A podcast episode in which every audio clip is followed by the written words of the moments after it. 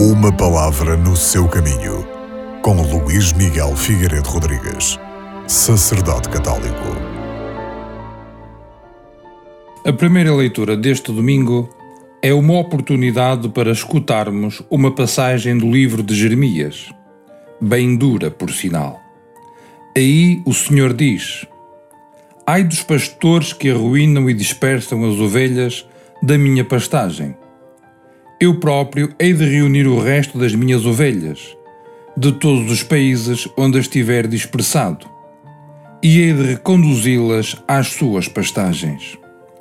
Dar-lhe-ei pastores que as hão de apacentar. E acrescenta: Dias virão em que farei surgir para David um rebento justo, reinará como autêntico rei e agirá sabiamente para exercer no país o direito e a justiça. Olhando para a Sagrada Escritura, vemos que os reis e sacerdotes judeus aparecem com frequência sob a designação de pastores. Na dispersão do povo judeu, vê o profeta Jeremias o fracasso desses pastores.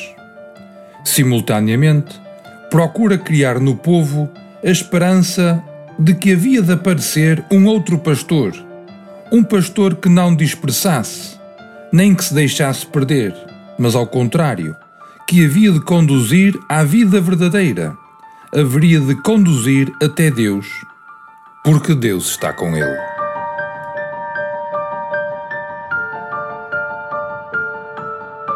Uma palavra no seu caminho.